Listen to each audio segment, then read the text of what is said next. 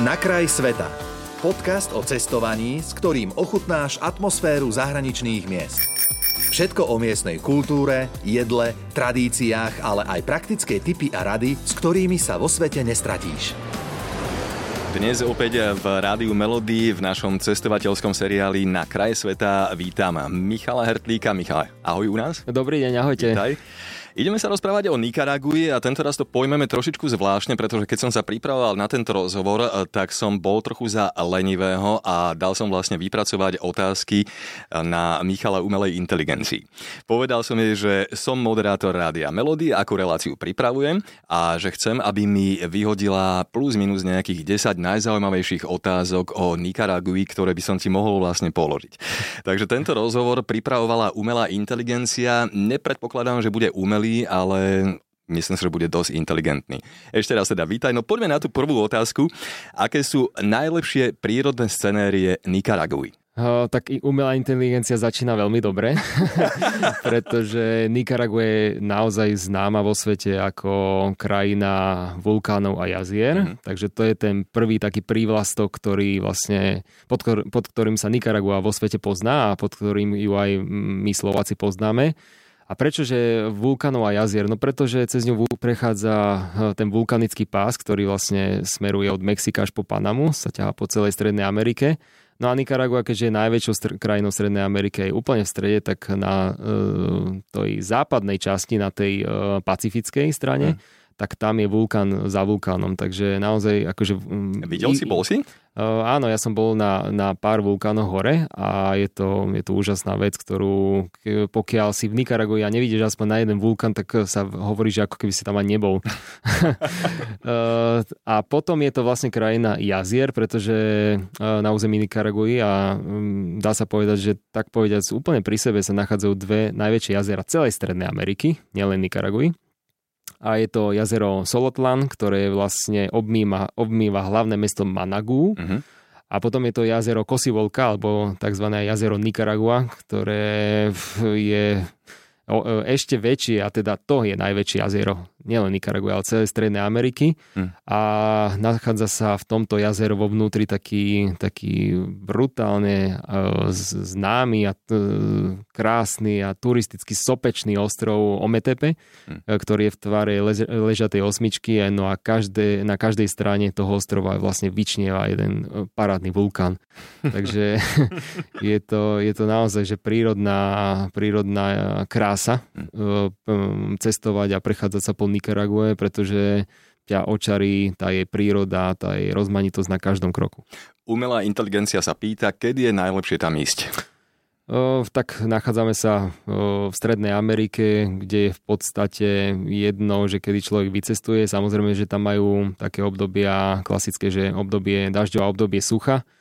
O, asi by som povedal, že v období sucha je to lepšie, lebo v podstate zaprší buď nikdy, alebo veľmi sporadicky. Mm. To znamená, že od toho novembra do apríla, asi by som tak povedal. Ale ja väčšinou chodím do Latinskej Ameriky uh, v, tej, v tom období dažďa. Mm-hmm. Uh, kedy sa musím potýkať samozrejme, že niekedy len tak z ničoho nič je krásne modré nebo a o 5 minút strašná trma vrma spadne, ale, ale v podstate ma to nejakým iným spôsobom neovplyvňuje, iba, iba tým, že nemôžem potom fotografovať, keď prší. Mm.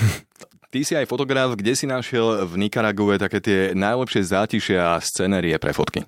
Našiel som ich hlavne, keď som sa vlastne túlal po tých, po tých vulkánoch, po tých jazerách, vodopádoch, ale paradoxne aj na tej, na tej východnej, tej karibskej strane, tak tam sú vlastne zabudnuté v nejakých nie je to úplne, že prales, ale sú to také husté lesy alebo také odlahlejšie časti, kde, kde ľudská noha nepríde veľmi často. A tým myslím nielen, nielen domácich, ale akože už akože nadeto aj turistov. No a tam sa skrývajú už také domorodé komunity a kmene, no a práve tam oni žijú vlastne úplne symbioticky s panenskou prírodou, takže kde tu, kde tu bol domček, kde tu nejaký obyvateľ, ale akože celé to bolo zasadené v takej krásnej prírode. Veľmi sa mi páči táto otázka, ktorú si na teba pripravila umelá inteligencia, že ako ťa zmenila cesta do Nikaraguji ako človeka? Mm. Dobre sa pýta, ne? dobre, dobre sa pýta, normálne musím premýšľať chvíľku. Uh, ja by som to skôr otočil uh, inak, tú otázku, že ako ma zmenilo cestovanie po Latinskej Amerike za, tie, za tých 10 rokov, čo sa tomu venujem. Lebo Nicaragua je iba jedna časť z toho, ako keby jeden taký dielik, ale mm, to taký to, to, to celkové cestovanie po Latinskej Amerike no, mňa ako osobno zmenilo dosť veľa, pretože uh, aj som, aj každou cestou človek vlastne dozrieva viac. Uh, viac sa mu otvárajú obzory, uh, samozrejme sa zlepšuje v jazyku, zlepšuje sa vo, svojom, mm, vo svojej organizácii času, tzv. time managemente, hmm. alebo že skrátka ty si musíš zorganizovať, ako bude ten tvoj deň vyzerať počas toho cestovania, keď nemáš neobmedzený čas a nemôžeš stať proste o 11. a že čo budeme dneska robiť. Počkaj, čiže ty ten typ cestovateľa, že máš všetko na minútu naplánované, alebo skôr, že nechávaš plynúť? Ja som, že aj, aj. Aha. Samozrejme, že idem do krajiny s tým, že už viem, že čo asi by som chcel navštíviť, potom tam prídem, už domáci mi povedia, že čo by bolo fajn navštíviť a nejak si to zorganizujem na každý deň, ale nemám to úplne, že z minúty na minútu, lebo to sa v podstate ani nedá v týchto krajinách, kde čas plinie úplne inak ako u nás, lebo sa hovorí, že, že na Slovensku máme hodiny, ale tam je čas. to, to je také, to, je, to úplne vystihuje uh, celú Latinskú Ameriku a všetko je, všetko je zajtra, keď sa s niekým dohodnem, že dnes o 8 sa stretneme, tak pokojne to môže byť zajtra o 10. takže tam, tam úplne inak, uh, inak plyne všetko, takže nedá sa to úplne hmm. na, naplánovať, ale mám taký nejaký svoj harmonogram alebo itinerár, že čo by som asi chcel a ono hmm. sa tu už potom kryštalizuje počas uh, tej cesty. Michal, ty si španielčinár, precestoval si veľký kus Latinskej Ameriky. Uh, mal si niekde problém porozumieť? Alebo oni tebe? Dobrá otázka. Uh, uh, mal som Lebo problém... dialekty, vieš, a jasné, veci, jasné. Mal som problém rozumieť uh, moje prvé dva, úplne prvé dva týždne mm-hmm. v Latinskej Amerike v mojom živote. Pretože ja som sa dovtedy učil španielčinu niekoľko rokov, ale v živote som nemal tú možnosť rozprávať s tými španielsky hovoriacimi ľuďmi akože to, tvárov v tvár. Mm-hmm a nemal som možno zažiť tú španielčinu a tu nemyslím ani tú španielsku, ale tú, tú latino španielčinu akože v reále, v praxi. No a teraz si predstav, že som prišiel do Venezuely, kde majú jeden z najrýchlejších eh, prízvukov španielčiny a ja som bol prvé dva týždne, no dovolím si povedať, že tak mierne stratený. Hoci som vedel celú gramatiku aj všetko, Aha. ale musel, musel som sa proste uh, jedného dňa prepnúť akože v mozgu, v mojej hlave a povedať si, že už musím reálne po španielsky začať aj rozprávať, spájať vety, lebo ja som to všetko vedel, ale mm. povedať to, tak to je druhá vec a to, to mi dosvedčí každý jeden človek na svete, ktorý sa vlastne učí nejaký jazyk že ty môžeš rozumieť všetko, ale keď už máš, e, v momente, keď máš niečo povedať, tak už je to akože tisíckrát ťažšie. Jasné, začiatky sú Začiatky vždy, sú no, veľmi no. ťažké a v jazyku akože ani nehovoriac, takže tie prvé dva týždne som ešte bojoval tak uh, rukami, nohami, uh, niekde po anglicky, niekde nejaké slovičko po španielsky, ale po tých dvoch týždňoch pre, v Latinskej Amerike, vo Venezuele som sa už prepol a som vlastne už, uh-huh. už úplne v pohode až do dnes. Hm. Dobre, ďalej sa umelá inteligencia pýta. Tipy a odporúčania ďalším cestovateľom, ktorí by chceli vycestovať do Nikaraguji. V Nikarague uh, je takých, dajme tomu, že 5-6 uh, najturistickejších zastávok, ktoré bežne vlastne idú a precestovávajú všetci turisti zo sveta. Uh, nachádzajú sa na tej západnej pacifickej strane, pretože tam je to gro toho turizmu a gro tých miest. A je to, sú to bývalé hlavné mesta Nikaraguji, León a Granada, ktoré sú vlastne super o to, ktoré mesto je najkrajšie v celej, v celej krajine, pretože obe mesta majú Ehm, neuveriteľné miesta a koloniálnu, brutálnu koloniálnu architektúru, ktorá žiari farebnosťou a rôznymi, rôznymi štýlmi tých budov ehm, a oni vlastne súperia o to, že ehm, kto vlastne Mm. vyhrať ten titul Mm, najkrajšieho mm, mm. mesta. Uh, cez hlavné mesto Managu sa väčšinou len prechádza, pretože samozrejme, že má v centre nejakých, nejakých pár atrakcií, ale turisti to nepovažujú za úplne to, čo by mali vidieť, Mhm. takže väčšinou sa tam iba buď priletí, alebo sa tam ďal prechádza, alebo sa tam strávi nejaký, nejakého pol dňa, deň. Uh, paradoxne ja som tam strávil možno celého času asi dva týždne, takže ja som si Managu ako hlavné mesto dosť pochodil. Um, ale keby mám, že vyslovene, že týždeň, tak takisto asi si poviem, že Mhm. iba deň mi stačí a to je vlastne prípad uh, takmer všetkých ľudí, ktorí vlastne cez Nikaragu buď prechádzajú, alebo tam majú naozaj, že týždeň, dva nemôžu si viac dovoliť. Potom sa chodí na ten sopečný ostrov Ometepe, ktorý sa nachádza, ako som spomínal, v, v tom jazere Nicaragua alebo jazere Kosivolka. To je akože mm, prírodná, prírodný úkaz, ktorý, ktorý sa akože definitívne oplatí vidieť. Hm. A potom sa väčšinou ide už južnejšie, takmer až na juh pri hranice s Kostarikou. No a tam je mestečko, ktoré sa volá že San Juan del Sur, alebo v- keby sme to chceli preložiť, tak je to vlastne, že Svetý Jan Juhu. Mhm.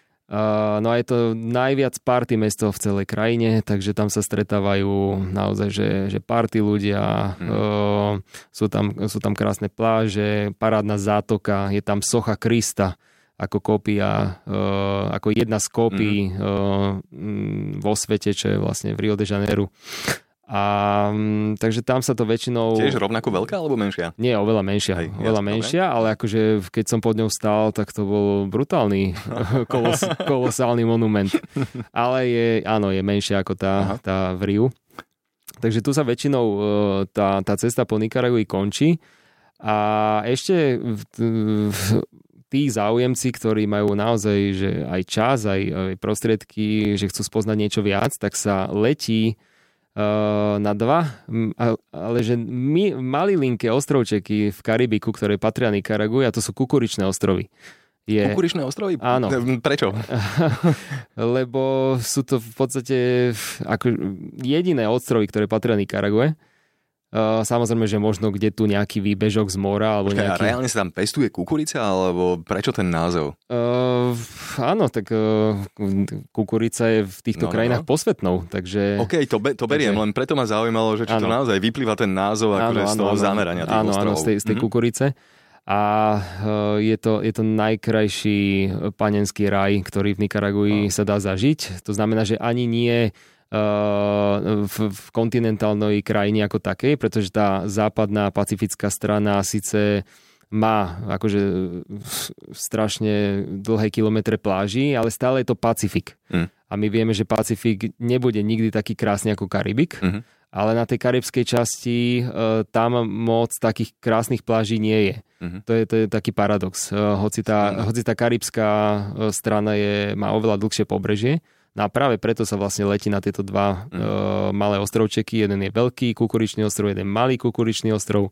No a tam človek nájde naozaj to najkrajšie, naj, ten najkrajší raj, ktorý v Nikaragui môže zažiť. Predpokladám, že si bol. Áno, ja som tam bol a nielen, že som, som ich navštívil, ale ja som tam bol um, na konci augusta, uh, kedy domáci obyvatelia uh, z Corn Islands, ako ich oni nazývajú, tak oslavujú Kravý festival, čo je najväčší karneval na Kukuričný ostrov počas roka. A oni vlastne uh, ho oslavujú každoročne a pripomínajú si ním vymanenie sa spod otroctva, pretože oni uh, Corn Islands, alebo teda Kukuričné ostrovy, tam vlastne kolonizátori hlavne e, z, ešte vtedy z Anglicka tak držali otrokov Mhm. a oni sa vlastne jedného dňa na konci augusta vymanili spod mm-hmm. otroctva a povedali si, že už budú slobodní a oni si tento deň pripomínajú svojim najväčším karnevalom. Super. Hm.